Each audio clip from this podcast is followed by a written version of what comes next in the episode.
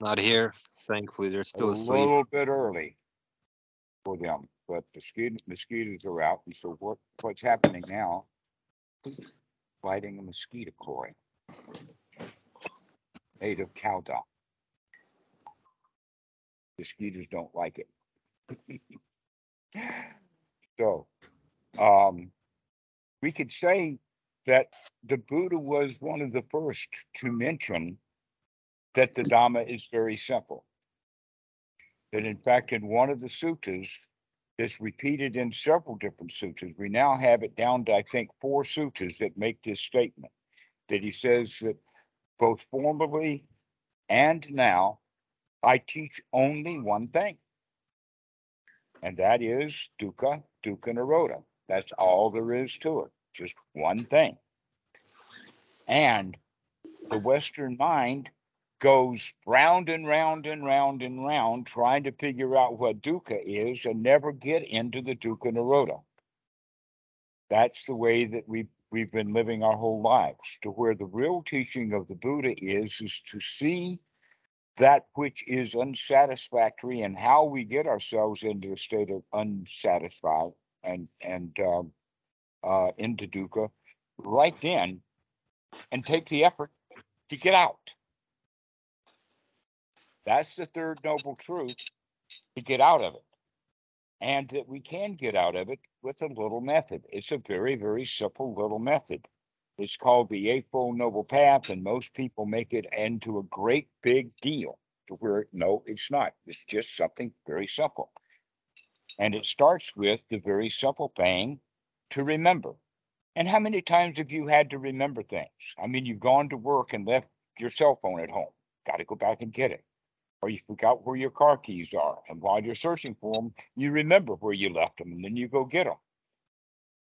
Or that we're trying to think of the name of somebody and then we remember. So this is what the basic point about anapanasati is that it starts with remembering that you're going to remember to do a very simple thing. And remembering is a very simple thing to do. And it doesn't matter what skills you've got developed if you don't remember to uh, apply those skills just when you need them most, then they're of no value to you. Many different examples of that is let us say that a wood uh, worker is doing a piece of woodwork and he's struggling with it. And while he's struggling with it, he's failing to remember that he's got just the tool he needs buried down in the bottom of the toolbox that he hasn't used for four or five years. And then he remembers that tool. I wish I had. And then he says, I do have. And he goes and gets that tool. And now his job is very easy. So this is an important quality of the Dhamma. And that is, is that I have to remember to practice. That's all there is to it. Very simple thing just to remember to practice. And this is the number one skill to be learned. This is it to remember. It's something that you already know how to do, but we're going to apply it in a particular way. And what we mean by that is to remember to come into the present moment, to remember to stop thinking about whatever we were thinking about, probably in the past or in the future or someplace else. So remember to come back to this very present moment and check things out. That's the second one, is to check things out. The, this is what we would call noble right view, is just looking at what's going on. Look what's going on with your own body. Look what's going on with your feelings. Look what's going on with your mind. That's the big one. And after we see what's going on, now we can make a change. After we do a bit of evaluation, we can make a change. And that's the, th- the, the third item that we have in this little package, and that is right effort. The right effort that it takes to make a small little change means that it should be fairly easy effort. And yet, most people, when they begin practicing meditation, they put way too much effort in it they struggle. Drew, don't struggle when you're on the retreat. Oh yeah. Struggling is optional. Actually, I have a, a question about that. You said um, it's a it's a little change. So what is the um like how do you spot like what are you looking for that needs a little change? Well, we can we can actually um, say that would be to see what's moving and bring it to a stop. See where things are going and bring it to a stop. And the uh, the number one item on that list that the Buddha gives, and this is in many many different suttas. Uh, the uh, the the term that's most commonly understood is uh, uh, Pancha Nirva, which means the five hindrances. And these five hindrances are all over the place. They're even in the Satipatthana Sutta. They're in number 39, which got which has a whole long list of five items, by the way, is a long list here, uh, of things that it feels like when you're free from the hindrances. And so this uh, point then is for us to be able to pay attention to what we're doing to see if there is anything in uh, the mind or the feelings of the body or anywhere that's going to hinder us from being in a really good state. And then one's right effort is to throw out that hindrance, whatever that roadblock is, and then we can just booking on down the road. So um, basically, what we need to do then is to remove the roadblocks, to remove the uh, the hindrances for this present moment. And one of the main hindrances to this present moment is thinking about something in the past, or something in the future, or something that's not here now. And so this is a good um, uh, uh, evaluation method that you can think uh, that you can use to look at what you're doing in the sense of what kind of thoughts that you just had when you wake up. What were the thoughts that you're having within the past two seconds? Whatever those thoughts were, they were probably hindrances, but not always. Sometimes we can remember and look at the kind of thoughts that we're having, and the thoughts that we're having are just marvelous. And so we can congratulate ourselves for that too. So whatever that we're uh, thinking about, we can in fact, now that we're woken up and actually looking at the thoughts, now we can congratulate ourselves for that too. So this congratulations is actually what we mean by gladdening the mind. And it's also the easiest way to throw out the hindrances is just to stop those hindrances and have a wholesome thought instead. So, not only is the hindrances listed as the hindrances in that regard, but there are other words that the Buddha uses that could be translated as obstacles. Or another whole way of looking at it is unwholesome thoughts. Now, the thoughts that you're having about this present moment are almost always uh, wholesome thoughts. But if we are thinking about something in the past or in the future, then generally those are going to be unwholesome thoughts. Now, how do we mean by that? Well, the wholesome thoughts that we would have would be about what's happening right now, and an unwholesome thought would be trying to fix something that's broken in the past or making a plan for the future to fix something that's broken in the past. So we can reminisce about the past and it has no uh, hindrances to it. But in fact, I use my own past as stories to help you guys cheer up right here in the present moment. And so thoughts about the past don't necessarily have to be hindering thoughts, but more than likely they are. Another thing to do when we're waking up and checking things out, we want to check out how we're feeling and how is the body, especially with breathing, to check out the breathing. And so as we're checking things out, we can actually make a change by taking a deep breath and enjoying that air, enjoying that input. And so this is actually the way of Anapanasati That's why the word anapanasati, that just means mindfully breathing in and breathing out.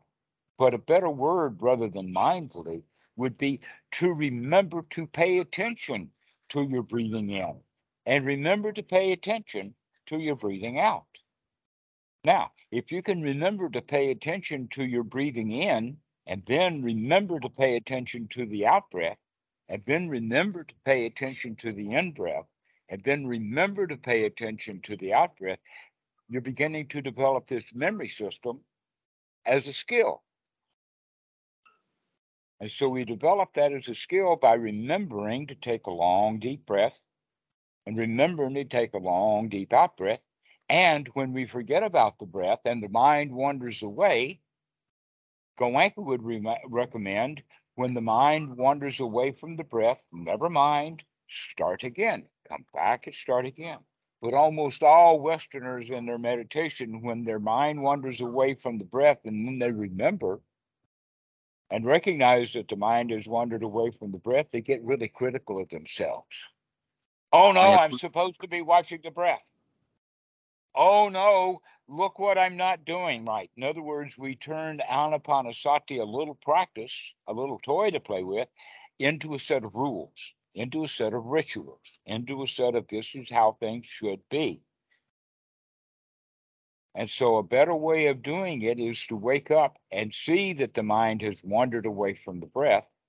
And then all we need to do is just to come back and say, Hey, I'm back again. Here I am. No problems, no worries. That no one is judging you except you. No one in the meditation hall, Drew, knows that you've forgotten your breath but you. And so nobody's being critical of you but you. And it's time for us to stop being critical because critical thoughts are unwholesome thoughts. And what I mean by critical, I mean comparisons or this is good, this is better, this is best. Or in our gar- uh, regard here, watching the breath is good, therefore forgetting and leaving the breath is bad. And so we fuss at ourselves because we made a mistake where in fact what we should do is congratulate ourselves for remembering. And so it's actually counterintuitive. Because it's counterintuitive, that's what makes it difficult for so many people, is because they forget that what we're practicing here is generally counterintuitive. Now, when I say counterintuitive or, or, intuitive, what I mean is that's how we've been doing it. That's our habit. And that we do things by habit over and over and over again, the same habits, the same thing. And so we're just behaving the same way that we used to behave. And the practice of Anapanasati is to remember to stop doing it the way that we used to do it and to do something new instead to stop doing what was unwholesome, like criticizing ourselves, and start nurturing ourselves, start congratulating ourselves, and allow that congratulations and that nourishing. And so, this is what we mean by gladdening the mind. This is that we can gladden the mind or brighten the mind with wholesome thoughts. Thoughts of well, I'm really glad that I don't have to think about that problem anymore. They're generally in a retreat, by the way, of it seems to go in three phases, Drew. The first two or three days, then the middle of the retreat, and then at the end of the retreat. And basically, what happens is, is it takes a couple of days for students to settle in. They're thinking about how they got there and what was happening in the past and why they don't have this, that, and the other thing because it was confiscated by the retreat people. And then they get over that after a couple of days, and now they can practice well. Oh yeah, that's I when tried to keep um, my. deep. Pardon? I was just saying, I tried to keep my week in the lead up to the retreat kind of quiet and calm, so that um, Mm. I didn't have too much of that baggage going in. It didn't work, but I did try. All right. So the middle of the retreat, then, especially by day six, the students are generally into a really, really deep funk. because there's, there's no end to the retreat. They're not enjoying the retreat.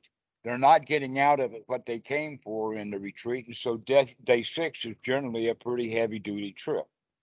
But then day seven, on that day, they begin to see light at the end of the tunnel. Oh, there's only a couple more days of this left, and I can handle this now. And so now they pick it up.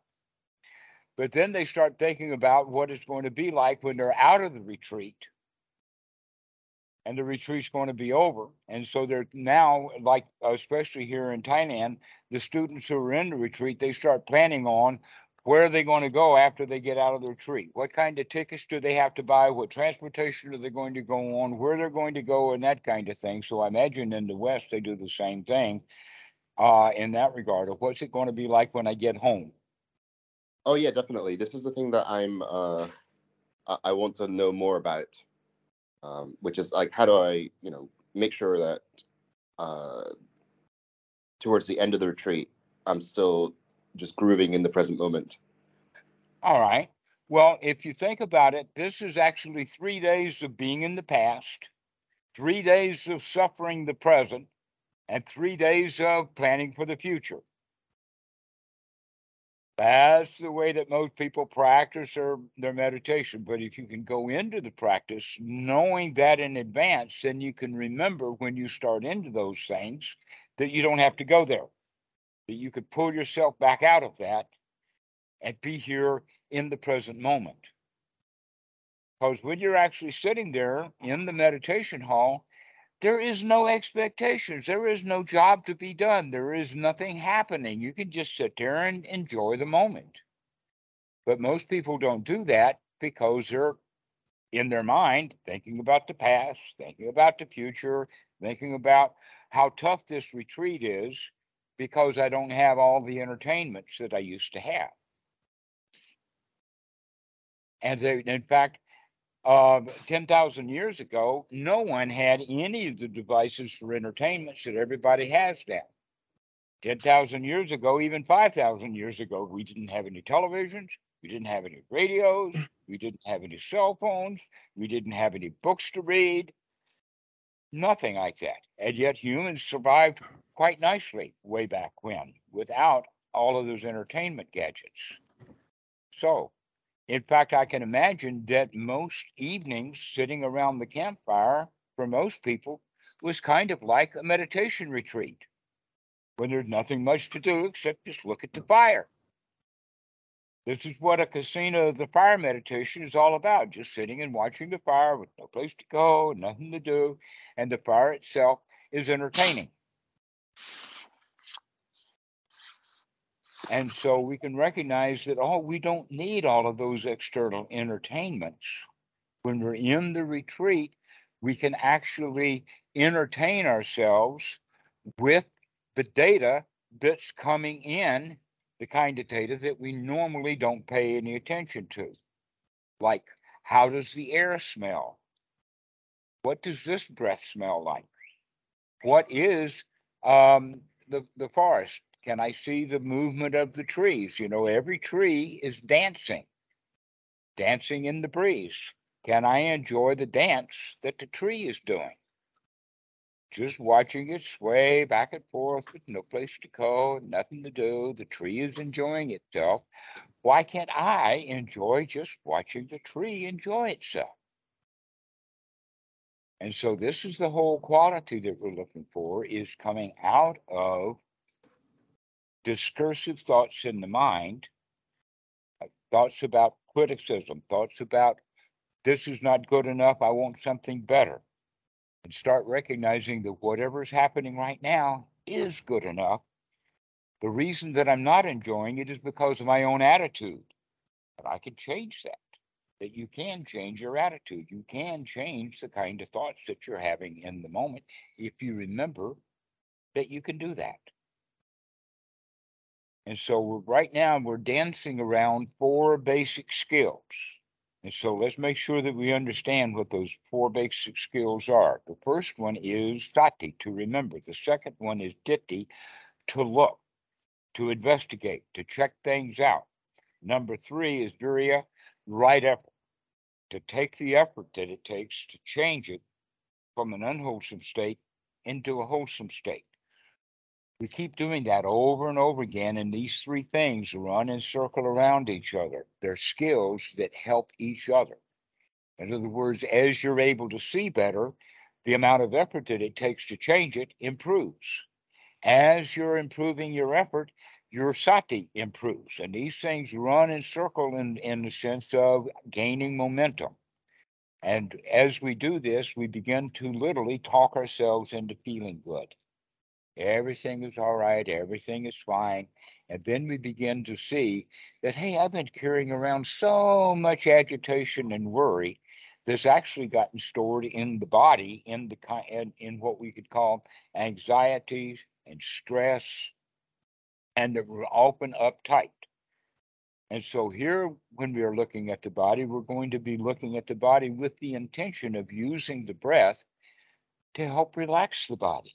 That we, in fact, look around the body and find what tensions there are. If there's any tensions in the neck, then it's okay to give yourself a little neck massage. And you can do that either with your hand or with your mind so that we can re- relax that tension and let the body become very comfortable, very relaxed. So, relaxing the body will help relax the feelings. Relaxing the mind will also help relax the feelings. So, basically, what we can say is, is that anapanasati in the beginning is like a pincer movement.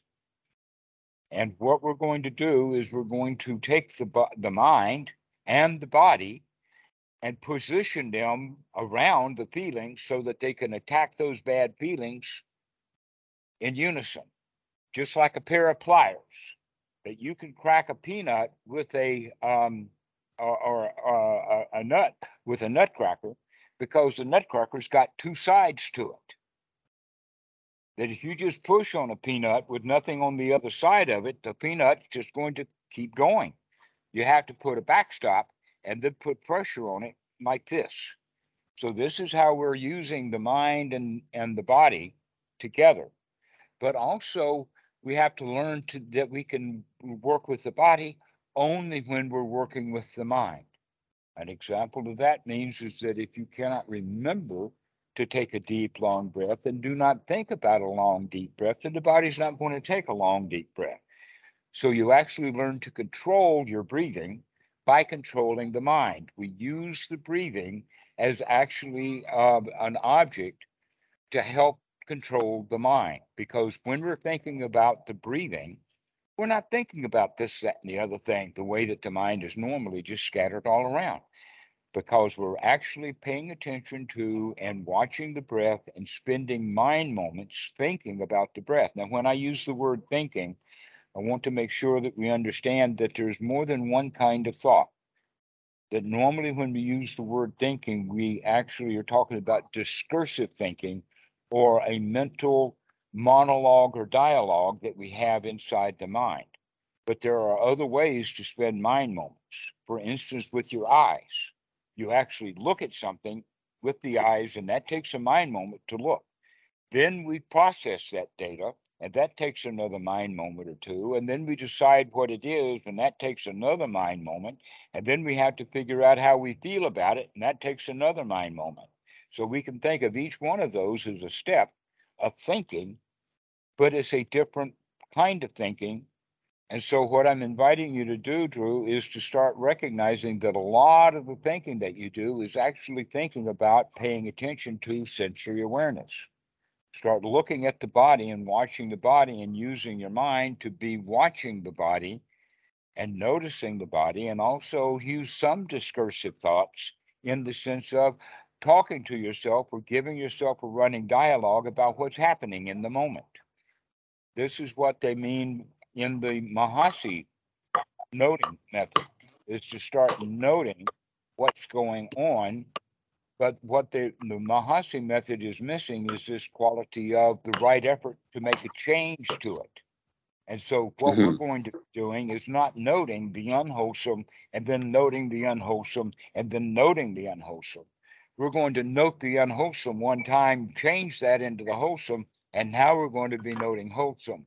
and noting wholesome. Don't we have like an ignorant uh, view already when we do a noting? So when I'm noting something, I already have a default position that I'm actually looking at the phenomena at. Let's say I'm noting the body, but my subconscious, like underlying position is this body is mine, that this body is forever, or something like this. You know, I have some some other ideas formulated already about the phenomena that I'm watching.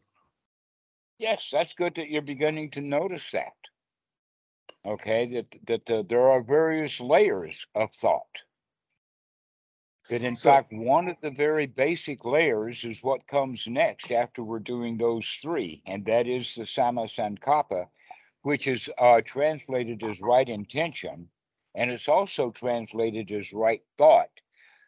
But when we hear translated as right thought, we immediately start believing that that means um, right discursive thought, which it can be.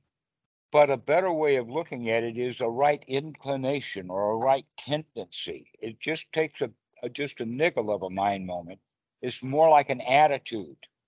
It's sort of like when a tree falls, you know, the, at least the woodsman know which direction that tree is going to fall because he's cut it so that it leans. And if it leans in a certain direction, then when it actually falls, it's going to fall in the direction that it leans. The guys who do demolition work on, on buildings, they have to make sure that that building doesn't fall on a building that they don't want to damage. They want it to fall in, a place that's safe. And so they set their charges so that it uh, breaks it apart and makes the, the, the, the building lean in a certain way. And then gravity takes care of the rest once it's leaning. Well, we can think of that too, that there's kind of a gravity in in reality of things that if we're if our mind is leaning towards a victimhood, then the thoughts that we're going to have are going to be the thoughts of a victim. This is hard. All meditation is so much work. Well, where did that thought come from? It came from an attitude. But if we begin to work with that attitude and shore that attitude up so that the attitude is is vertical and that any tendency for it to lean is to lean straight down because that's the way that gravity goes. And so we have to check out these leanings of the mind. And basically the leanings then would uh the way that the mind leans would be the kind of places that we fall into like a thought of fear or a tendency of fear will then bring on the feelings of fear. A, uh, a, a, a niggle or a thought or a very quick uh, uh, victim's attitude mixed with that fear will then cause anger. And so, if we begin to see that there is a tiny little tendency that we have, that's when things are getting more subtle, that we can actually see that we're leaning in a certain way so that we can correct that and to not lean in that direction. So a way of saying it is, is that the leaning or the attitude that we almost always start with is the attitude of being a victim. Why is that? Okay. Because we were born as victims. No infant stands up, walks around the room, picks up an axe, and starts messing up the, the hospital room. That never happens. Every newborn baby is born as a victim. They have to be nurtured and taken care of. If you don't take care of the, the tender infant, it will die. So And so we all survived up until this time because when we were very, very young, someone took care of us. And we enjoyed that for a while, and then something happened. What happened? Mommy was no longer nurturing. Now mommy expects us to do something. It's time to go to school. Well, we need a mommy's little helper. So now our full-time nurturing, everything is fine. You can play with your toys and do anything you want. Now it's changed into do your one, two, threes, do your ABCs, do what you're told to do. And that victimhood is now reinforced. But now it's also adding the ingredient of criticism. And so as we grow up, we continue to feel like a victim and we continue to criticize ourselves to prove that we're victims. The practice of anapanasati is to come out of our victimhood and become a winner. This is why we need uh, the Pali word for it, by the way, is saddha or shraddha, and it means um, confidence. I can do this. What can you do? You can remember to look at what you're doing and to make a change.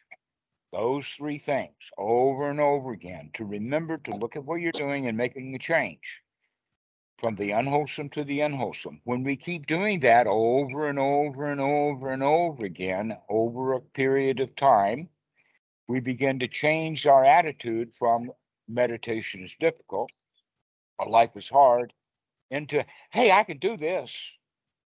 This stuff is easy. That's have the right attitude. question That's on this. the attitude that we had with uh, in that talk with Dhammavitu and myself that Robert wasn't quite following.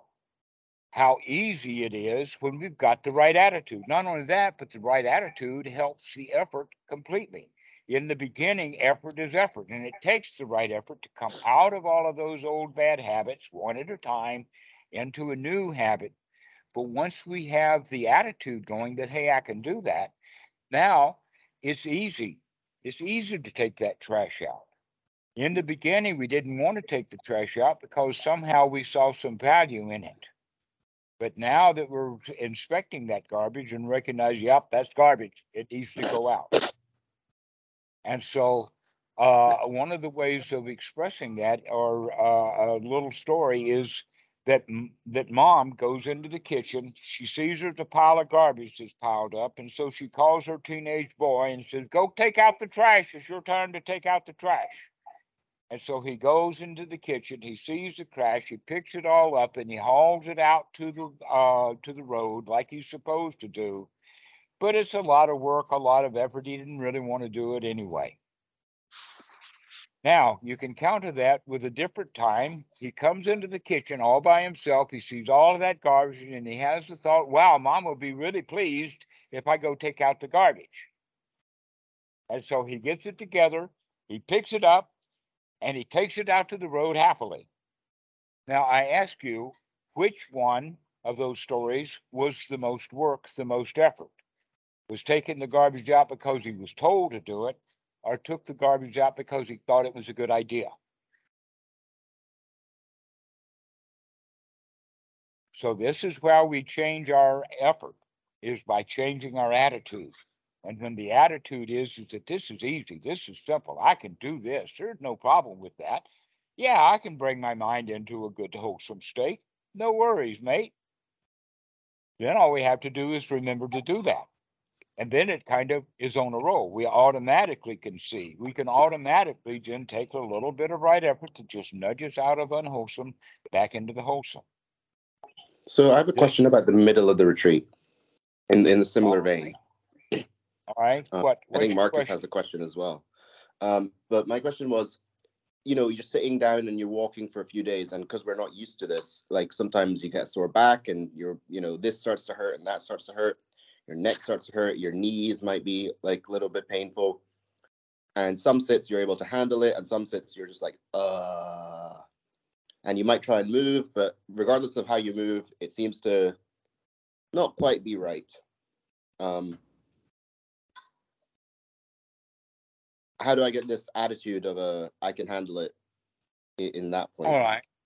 Well, here's a question that we can start with. Why are you allowing yourself, your body, to be in an unwholesome state of pain and suffering? That in fact, the whole quality of sukha is just exactly opposite of dukkha. That sukha and dukkha are, are opposites.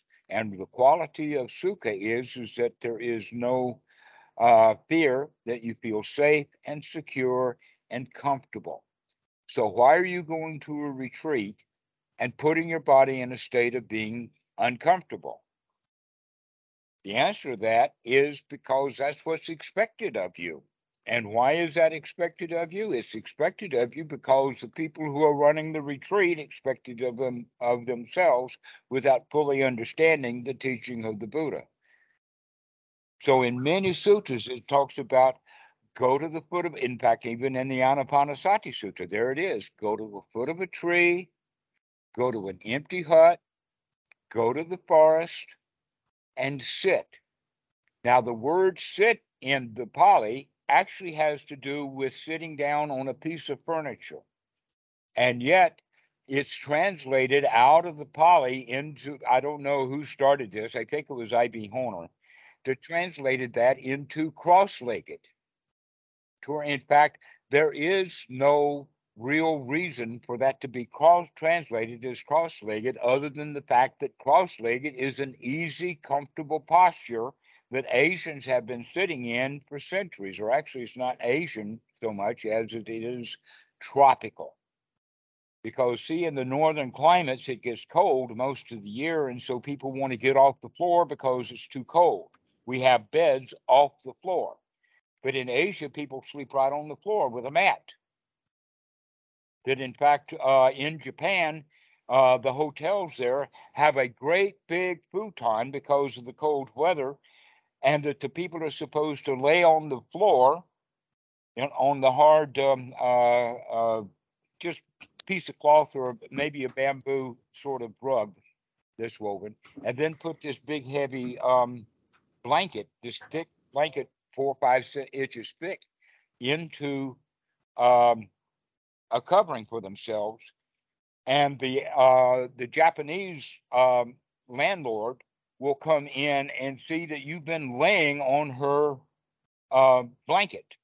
And she don't like that at all because you flatten the blanket out, you make it use no use, and she's going to have to go buy a new one if you uh, sleep on it the way that you would sleep on it as if it were a futon rather than a blanket. And so this is one of the cultural points. Now, uh, a way, Drew, to talk about it is, is that I've got friends here in Thailand and my best example is uh, a stepdaughter. I met her when she was about 11 years old, and every time that I've seen her sit, she sits in the full lotus posture. She's not the only one. The full lotus posture is quite common for kids who have been sitting on the floor. My daughter is nine years old. She could sit in postures I can't get into at all. There are Thai postures about sitting on the floor with your legs like that and being able to sit up straight. I never learned how to do that. And all the times that I was a monk, I would always sit in a cross legged position because I couldn't sit in that side position. It's quite common here in Thailand. So, what I'm saying is, is that sitting in the cross legged position for Westerners is not a natural position because by the age of two or three, you were picked up off the floor and put into a high chair. And you never got back to sitting on the floor much again. And so when you're an adult and you're trying to sit on the floor, then the body's going to hurt. So, one of the things that I would recommend to you is that if you're sitting on the floor and your body begins to hurt, go sit in a chair. You don't have to sit on the floor. You don't have to rack up any 10,000 hours of sitting on the floor for the karma machine to come in and hit you with Shaktipat and then you feel good. Make sure that you're comfortable all the time because that's the part of um, the Duke, uh, the dukkha. Yes, Marcus, you had your hand up for a moment. This one's from a while ago. uh, uh-huh. We're talking about noting and how noting can be um, wholesome if it's to get yourself out of the discursive uh, verbal fabrication. But I was just mm-hmm. thinking of times uh, where noting the elements has been super useful, especially if I've got bodily pain from digestion or um, or uh, yeah, just some bodily discomfort, especially to do with eating eating food or digesting foods. I just think, hey, what's that? Hey, it's gas. Very good. Move on. Everything's fine. You know because uh, if there's pains in the body, um, if you if you don't investigate them properly, then maybe you'll make up stories about what's going to happen or such and such. Hmm. Right, that's part of the instructions. If you follow it well, most of the students have trouble with this instruction, but the instruction that they almost always give you is look at what the body is doing. investigate the body for these little aches and pains with the idea of seeing what's there and then bringing it back to a level of comfort in the sense that the body has a sensation. Pain is not liking that body sensation. An example a while ago was is that uh, just as the call was starting, the uh, the mosquitoes had arrived, and I gotten four or five bites. One on the top of the ankle of the right foot, one on the top uh, uh of the of the foot, and on the left it was uh, closer to the inside of the leg. They all came at the same time, and yet I didn't bother to scratch any of it. Just noted that the pain was there. Actually, it's not pain; it's just a mosquito bite. The pain is when you don't like it. But I used it as a notification for, oh, it's time to light a mosquito coil. And so that's why I showed that mosquito coil because I knew I'd be coming back to it because this is the whole point is, is that just because we have a sensation in the body doesn't mean that things are bad or terrible. It may just be a, a new piece of information that you can think of the body as actually a messenger sending you messages. And you, you know that tyrants, when they get bad news, they kill the messenger. That's what we do on the inside of our body anyway, is we don't like it. And we want that sensation to go away rather than listening to it because it's giving us some news, it's giving us some information. And so when we begin to see these, bo- these bodily um, uh, sensations as messengers and as friends, then we can operate with that information correctly. But if we don't like that feeling, we don't like that um, sensation, then we're already in a state of dukkha. We're already in a state of not liking it. And so now, almost absent mindedly, people, when they get bitten by a mosquito, they'll scratch it. This is also part of the practice of anapanasati is while you're sitting on the cushion, the body is not moving, but when you're walking around, pay attention to what the body is doing. When you're using your hands, pay attention to what the hands are doing. Pay attention to the hands. Normally, when we pick up an object, the way that we pick it up is because we're paying attention to the object. Now, the thing to do is to start paying attention to the hands holding the object. So our focus is different. We focus on being able to see what's going on with the body. This is going to help us to relax the body. And in fact, looking for those tensions, normally what, what we mean by the tensions is that uh, tension you don't like. And so you call that pain. Aches and pains of the meditation.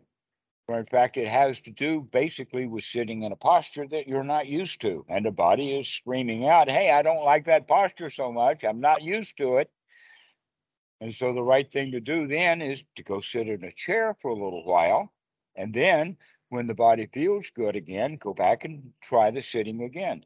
It's very, very much like uh, brand new beginners. Can you imagine that instead of taking a meditation retreat, you go to a workout retreat with dumbbells and barbells? Almost always, we need some coach to tell us to not do too much, to work too hard. And yet we have meditation teachers who are telling you, you go sitting on the floor for 8, 10, 12 hours a day, which you've never done before And so the body is complaining because his body's not used to it. Imagine that you had to carry around a, let us say, 20 kilogram dumbbell in each hand. Very, very heavy dudes, or let us say, uh, not a dumbbell, but let's just say a, a gallon of water. How much does a gallon of water weigh? Seven pounds. Okay, so imagine carrying around seven um, pounds in a in a plastic uh, one gallon jug all the time, your arms are going to get really tired. Then, in fact, this coffee cup is this how heavy? I'm asking a particular question. How heavy is this coffee cup? Drew? Anybody? Ron? About Robert? as heavy as this one. Not very heavy at all. Ah, The heaviness is but wait- relative to wait how long minute. you hold it. Yes, that's right. Things get heavy when you hold it for a long time. This reminds the me of that body Ajahn Chah story. When, pardon? This reminds me of that Jack Kornfield story about Ajahn Chah. He's walking with some students and then he points to a boulder. And he points to a, a, a big boulder by the side of the path and he's like, Students, how heavy do you think that is? And you know, they guess.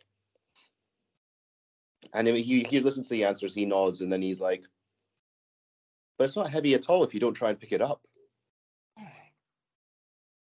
You see, that's a particular question. Most people, when they hear that question, they translate it into a question that we learned in school, and that is, how much does it weigh? How much does it weigh is not the question. It's, is this heavy? How heavy is it? Doesn't weigh anything if you don't pick it up, and it gets heavier and heavier and heavier as you carry it around. Okay, so if you don't sit out on the floor and squat on the floor at all, then it's not heavy. If you sit for a short time, it's not heavy. But if you sit and sit and sit and sit and sit, the body's going to start complaining because the posture that you're in is getting heavy. The legs go to sleep. No circulation. There's heaviness on the uh, uh, the parts of the body that uh, the rest of the body is sitting on, and so the body actually gets heavy. It gets heavy on the buttocks. It gets heavy on the back. And that's why there's back pain. But there's also another way of looking at it, and that is, is that if you are sitting up straight, then gravity is pulling you straight down. If you tend to sit aside, then gravity is going to pull you this way, and it takes work in the back to hold you up. So if you've got back pain, all you need to do is just to straighten the back and don't hurt anymore. So this is also ways of, of doing the retreat has to do with taking care of yourself, nurturing yourself, listening to the body. Make sure that you can stay in a state of comfort. But this idea of putting the students in discomfort intentionally has a value. It has a use. But that is not a good idea to all the students in a retreat because the value and the use is not going to be uniform. That some students are going to be miserable in that retreat, and others are going to be able to say, like we're talking here, oh, I can see that I don't have to sit in discomfort and hate it. I can make some small adjustments so that I feel good again. It really does have the quality of remaining comfortable. And so if the body starts to have pain because you're sitting on the floor for too long, then go sit in a chair. Go take a walk. Yeah, thanks. I think I needed to hear that. Hmm. I think so too. because that's not given as good instructions. In fact, what they say is, oh, we want everybody to practice correctly, therefore we want you to do it here. That's especially in the Goenka retreats. They've got actually times when you're supposed to be in the meditation hall at eight o'clock. You're supposed to be in the meditation hall at this hour. Okay. And a lot of people, they don't want to get into the meditation hall because they're already in great pain and just going into the meditation hall is going to be more pain and so they start to avoid going to the meditation hall. If you are avoiding going into the meditation hall ask yourself why. Because the whole point is is that we're supposed to be or let us say the the proper outcome rather than supposed to be the proper outcome would be that you enjoy sitting there doing nothing we have to be comfortable while we're doing it. If we're in a state of discomfort, that discomfort alone is dukkha. We're not satisfied when we're in a state of discomfort. Yes, Robert.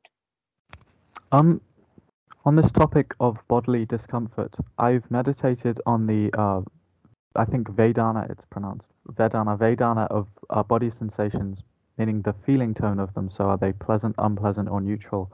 And when I um, try to focus specifically on um, unpleasant feeling tones, um, the rest of the body um, will feel more pleasant, and the, the unpleasant feeling tones will sort of uh, kind of amplify in specific locations. But the rest of the body, um, including uh, feeling tones that before I started um, uh, investigating for unpleasant feeling tones, so the other feeling tones um, that might have been um, less pleasant will actually become pleasant feeling tones and the whole body will sort of become pleasant and it'll be only the the very unpleasant feeling tones that I'll start to see as that.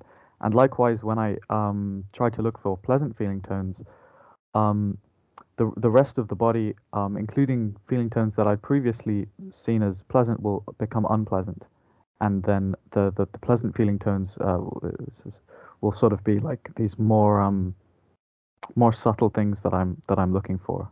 And so it's this contrast thing that happens where whatever I'm looking for, Guess, the general becomes the opposite. some, okay, there's something that we can begin to look at, and that is, is that this is not the body itself. This is your attitude that's moving, that's changing. It's your attitude I like that. I like that a lot. And so you're looking for things. By the way, the word is not uh, Vedana, it's Vedana. Ah, Vedana, thank you. Vedana. And the word Vedana does not mean bodily sensations. That's part of bodily sankharas. The Vedana is actually how we feel about the bodily sensations. So if you call it pain, that calling it pain is the not liking. That's the Vedana. The sensation is just merely a sensation. So there's a distinction between the sensation and whether you like the sensation or not. If you don't like the sensation, then that is negative Vedana. If you like the sensation, then in fact it's quite possible for a particular sensation let's not name what it is, but it, let us say, yeah, it's in the knee. If this student has that sensation in his knee, and that student has that same sensation in his knee, but they have different feelings about the sensation. One hates it, and he hates his meditation, and he hates sitting in that posture, and his leg just hurts so much, and he can't wait to get out of there. He's uncomfortable. The other one, a more experienced meditator, has that same sensation in his leg, and he has the thought and the attitude hey, I can handle this. Let's look at what's going on here. Same sensation. But one has the attitude, oh no, I'm a victim to this sensation. And the other one is the attitude of, I'm the champion of this sensation. I can handle this. Let me go investigate it. And so this is what we're actually looking for in that investigation of these um, uh, sensations that we can call them unpleasant because we call them unpleasant because that's how we feel about it. But as we begin to investigate those sensations, we can begin to get some insight of, hey, I don't even know exactly where that sensation is that hurts. If I look here, it moves over there. If I go over there, I have to begin to chase it around which means that I'm in control of it. I can begin to move that sensation around. We can do the same thing with anxiety that when we're sitting in meditation and we feel anxiety, instead of saying, Oh no, I'm anxious, what do I do about getting rid of this anxiety? We can instead, we can remember to have wholesome thoughts about that anxiety. And then we can say things like, Oh, anxiety, I've seen that before. Let me go play with that. Can I make it go in big and small? Can I make it go from the left to the right? Can I make it grow when I breathe in and shrink when I breathe out? Can I play with it and take control of it? And if we can take control of those sensations, then we're the boss, we're the master. This is the right attitude. This is the Sama that we're starting to develop. But we can only develop that by talking ourselves into it that, hey, I can handle this, and then we can handle it. If we talk ourselves into, oh no, this pain is too much. Oh, this, I got to get rid of this. Oh, what can I do to stop it? Then we're the victim of it. And so, correct practices is to recognize when we're a victim of our own uh, bodily sensations and say, hey, I can be the boss here. A big example would be the kid has broken his arm. He's got the right arm and it's broken. He's got, you know, a cast over it and he's got the sling and he's holding it there, but he still wants to play with his cell phone. He still wants to use that hand. And now his arm is hurting. Why is the arm hurt? It says, hey man, don't move your hands, leave things still. So I've got some knitting to do here. I've got some bone to regrow. And uh, when you're using your hand, your muscles are all over the place, keeping the, the gap in the bone open. And so that's a message for that child to stop using his hand. And so he should then be very happy when his arm hurts because he's saying, Oh, the arm is telling me to stop using my hand. Let me pay attention to what the, the message is. And to now my arm will heal quick. So we can Um, use that. as- Go ahead. So if I'm not, um, if I'm not consciously, um, sort of selecting an attitude to look at the sensation from, and I'm just trying to be Hold it neutral. there. If you're not, wakey, wakey. Let's get some sati. Let's become aware of that stuff. Let's not ignore it. Then, in fact, uh, for many, many years, the psychologists were talking about conscious and subconscious. In fact, subconscious was a word that um, Freud invented. What we understand as subconscious means that we're simply not looking at it. That when we remember to look at something, it's no longer subconscious, it's right there. We can see it. And the more we look, the more we can see. So Um, that's what I mean by wake up. Wake up and start paying attention to what's going on, both in the sensation itself and your attitude about the sensation. And then make a change. And the change is I can handle this. Hey, there's nothing to it. Hey, I can look at that pain in the knee for the next 10 minutes until the meditation uh, bell rings, and then I'm okay.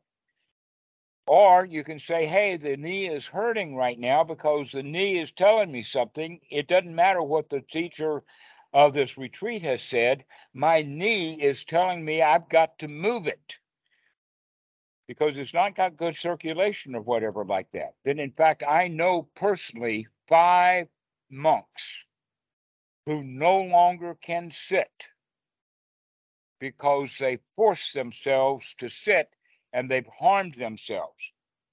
I don't want to give you the names of them, but some of them are famous. And they don't they can't sit. And when monks can't sit with other monks, they don't want to live with other monks because they feel embarrassed because they can't sit with the other monks. And so they wind up going off on their own, and that's detrimental for them because they need to live with other monks. And so harming yourself to the point that you can't sit in the cross-legged position anymore is very, very detrimental. It's better to stop with the forcing yourself to it because you can damage your legs by putting them in positions just like you can damage your leg. I can damage my right arm by with this coffee cup just by holding it. Not by one day, but a week. Just holding it up. Got to hold it up at eye level. And if I hold that cup up for eye level for a week, I've actually done some damage to my arm. In fact, I don't even think I could hold it up for a week. I can't hold it up for five minutes without wanting to set it down, which is easy to do. All I have to do is just set it down. I'm not trying to prove a point anymore. So don't try to prove any points when you're in the meditation hall. Listen to the body, it's giving you messages. Some of the messages you can just look at and inspect. Other messages you need to do something to take care of yourself, take care of the body. So don't do things that are too heavy. Take it easy. That's what this practice is all about, is learning how to take it easy. why is it that so many students go into these retreats and struggle with it, making it heavy? The answer is because they want something. They want results. They're unhappy in their lives and they have been told that meditation will solve all my problems. And so now we demand that this meditation, and I've got to put a lot into it to get a lot out of it. This is why there's so many failures at meditation. Many, many, many people try meditation and then they stop doing it because they're not getting the results that they're looking for because they're playing, they're doing it the way that they've done everything else in their life, the intuitive way by habit. This is why we have to put sati in there to remember to take care of ourselves, to be gentle, to be easy. So take it easy, Drew. Take it easy. That's what this is all about. Um, there was an old book back in the 1970s. The name of the book was The Lazy Man's Guide to Enlightenment. It was a very thin book. And on the last page, it said, You're already enlightened. Give up trying. That makes it easy. The lazy man's guide to enlightenment is you're already enlightened. Take it easy. There's nothing to attain. Attaining things is hard work.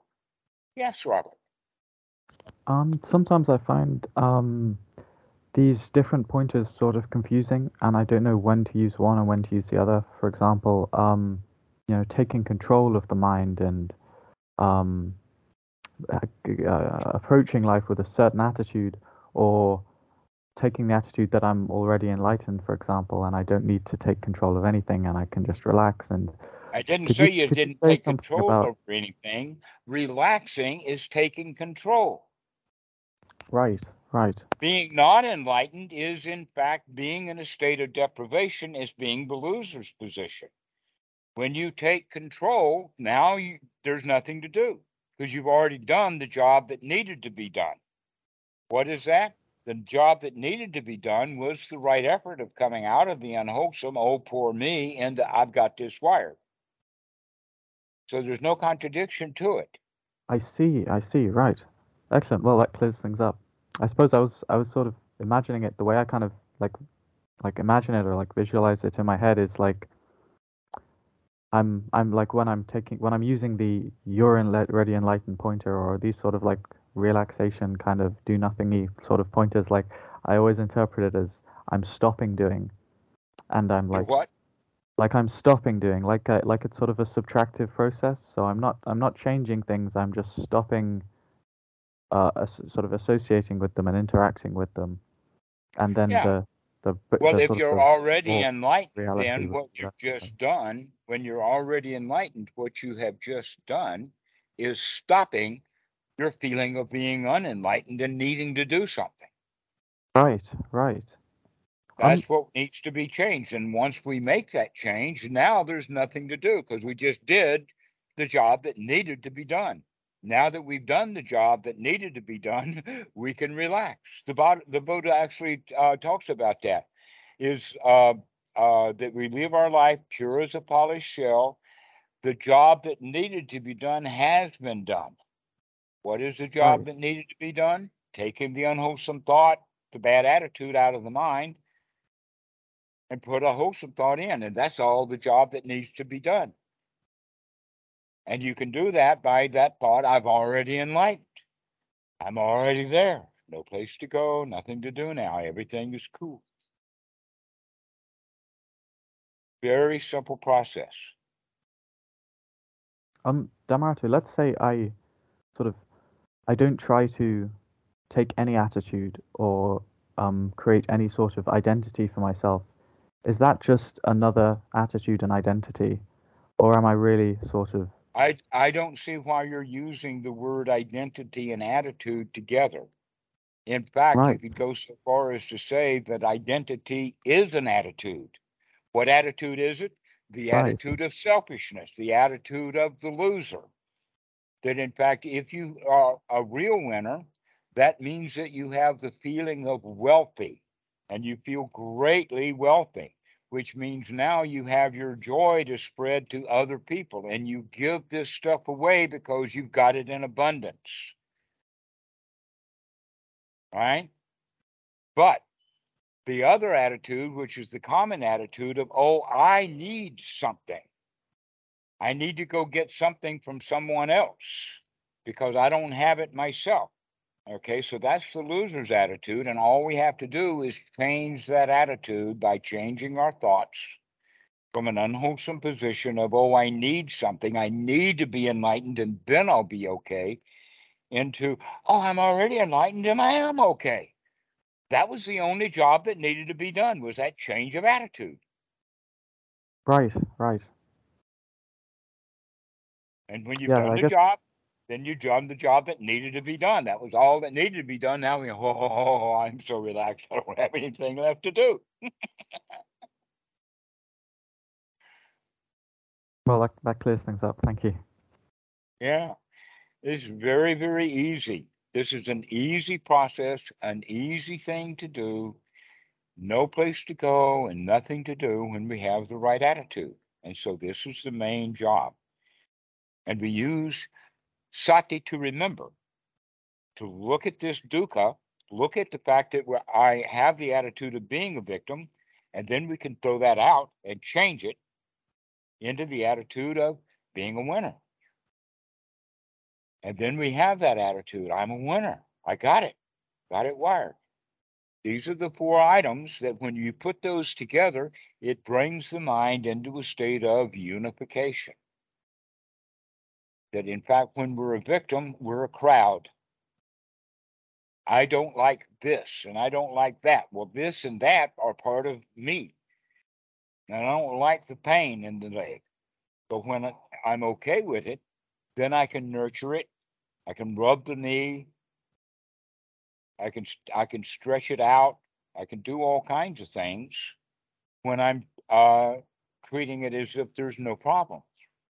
But if I think that it's a problem, now I've got to work and struggle very hard. Oh, I've got to sit here until the bell rings and my leg hurts so bad. And now we're a crowd and we're a victim, a victim of the knee. So we change our attitude. Easy enough to do. Oh, I can handle that pain in the knee. And if that doesn't work, then we can say, oh, the knee really does need to be changed. Never mind the rules of the meditation retreat. It's better for me to not harm my leg. Just go ahead and move it. And we do so happily.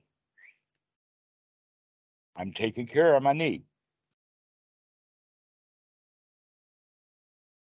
And so, always from the position of nurturing. That helps the mind integrate. But when we've got unwholesome thoughts in the mind, now we're a crowd. When we've got rules in the mind and we set the rules that we can't meet, and now we feel bad because we're not living up to our own standards. And so it's good when we begin to see a lot of the ritual that, in fact, almost all, Drew, of the stuff that happens in the retreat is done ritualized.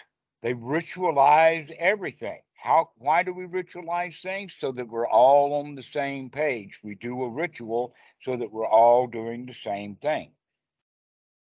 And so a lot of the stuff, the bell ringing and uh, uh, the the scheduling and the space that you're in and all has a quality of ritual. And you can come out of that ritualization and just be here in the present moment. Never mind all of these people doing all these rituals. I'm just going to sit here and enjoy the moment. You don't have to do what you're told to do. In fact, the best thing to do is to stop telling yourself to do the things that the people told you to do when you started the retreat. And just enjoy yourself, just hang out. That's a real retreat. Go to the retreat as if you were going to the forest or the foot of a tree or to an empty hut where there's no one there.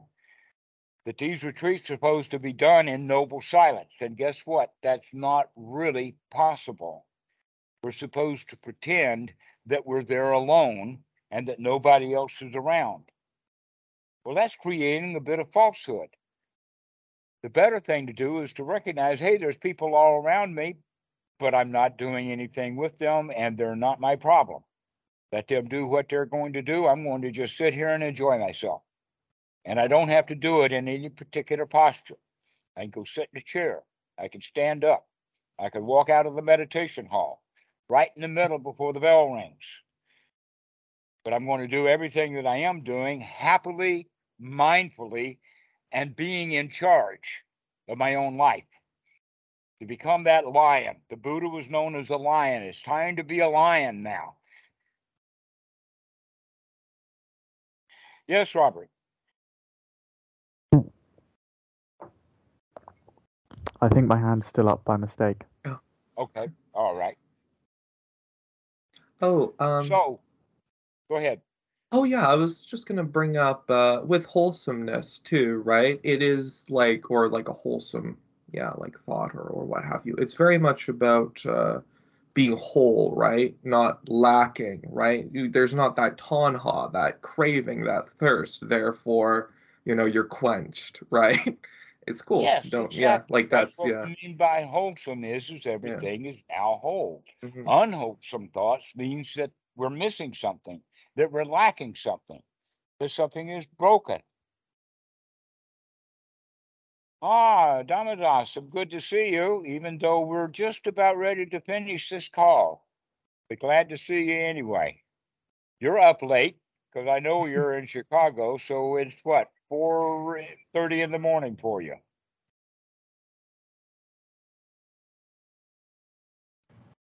Yeah, it's like five something. On I figured you were jumping off Okay. soon. Oh, that's right. We just hit daylight savings time, so Mhm. now it's five thirty. Right. Okay. Things change, even clocks. Some of them tick.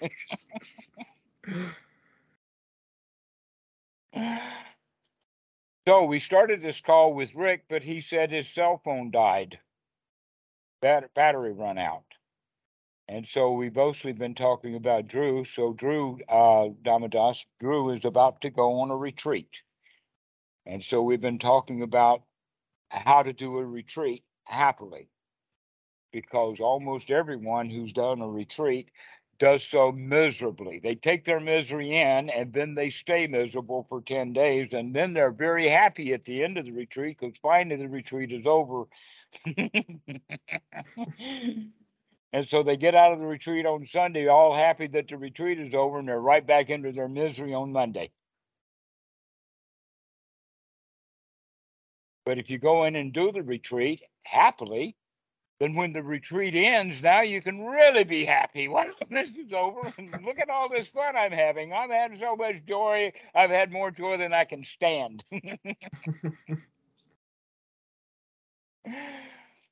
and so that's the way to do the retreat. So that when you come out of the retreat, now it really is a yippee ki But then the next day after that, on Monday, after the retreat's finished, you can really keep it going because you've been practicing correctly. And that practicing correctly is getting the mind over and over again into a really good state. That's what we're looking for, getting the mind into that state of samma sankappa, of being the lion, being the winner, being with the attitude, I can handle anything. What a knee, nothing to it. A little knee pain, I can handle that. And I can handle it either by sitting here or I can handle that by not sitting here. My choice. But sitting here and not handling it is the way that most people handle those things, is by not handling it well. Mhm. It's the OK Corral, uh, as you say. Yes, it is. In fact, that's a that's a good way to end the story. The OK Corral is basically a box like this. And you can say that one side is whether you do it or you don't do it. And you have a choice. Whatever you're doing, you can either set it down or whatever you're not doing, you can pick it up. Your choice. And now this one is whether we like it or not. And normally we do things and we stay in this quarter, we do things and we don't like it. But we could also not do the same thing and not like it. So whether we do it or not is irrelevant. The question is, how do we feel? And so we can do it and like it, or we can not do it and like it. Your choice. And in our society, is is is almost to the point. It does not matter how you feel; your feelings are irrelevant. The question is, do you do it or not? And we're changing that completely around. And I'm saying it doesn't even matter whether you do it or not. The question is, do you like it, whether you do it or not? And this is the um, uh, the skill that we have to change. So that's the uh, the the right effort is to change that box around, so that we are now making the choice of liking it, rather than making the choice of doing it. So like it, like your retreat. If you don't do the retreat, like that too. But don't go to the retreat and hate the retreat or or say I will hate the retreat and then you don't do the retreat and now you spend that 10 days wishing that you had done the retreat and then you still don't like it. So whether you like it or not like it is always your choice and whether you do the retreat or not do the retreat is your choice. So the right way to do it or the best would be to take that upper uh, left hand corner and say i'm going to do the retreat and i'm going to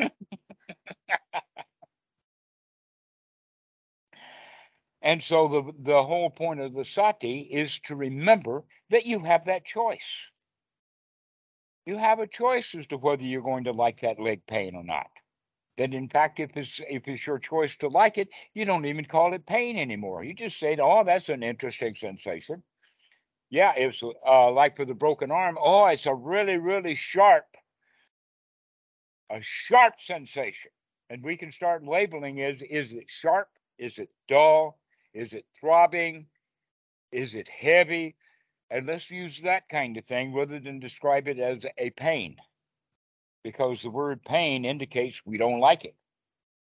But if we call it a sharp sensation, then we can say, yeah, and I can handle sharp sensations. Been there, done that.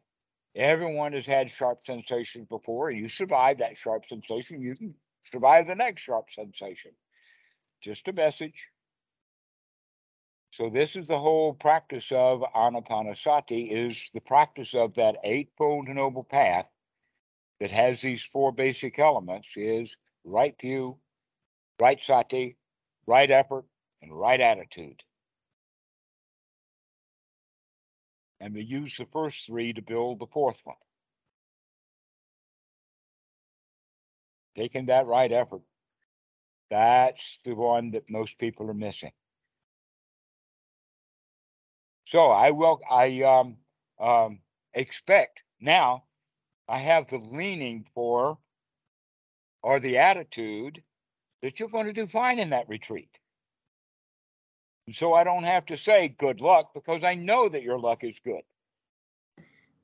I have a lean that it's gonna I'm gonna handle it too. Yeah, I know that you can handle it. Thanks. Robert, can he handle that retreat? Yeah, you got this, Drew. Mm-hmm. You got this. Yeah, you got this. okay, guys. Well, we've got that. So let's go ahead and finish the call unless anybody's got any further questions. Anybody got any questions? No, everybody's cool. Mm-hmm. Everybody's got this. Everything is okay. So we'll leave everybody with a really good, positive attitude. We got this. We can end it with a lion's roar.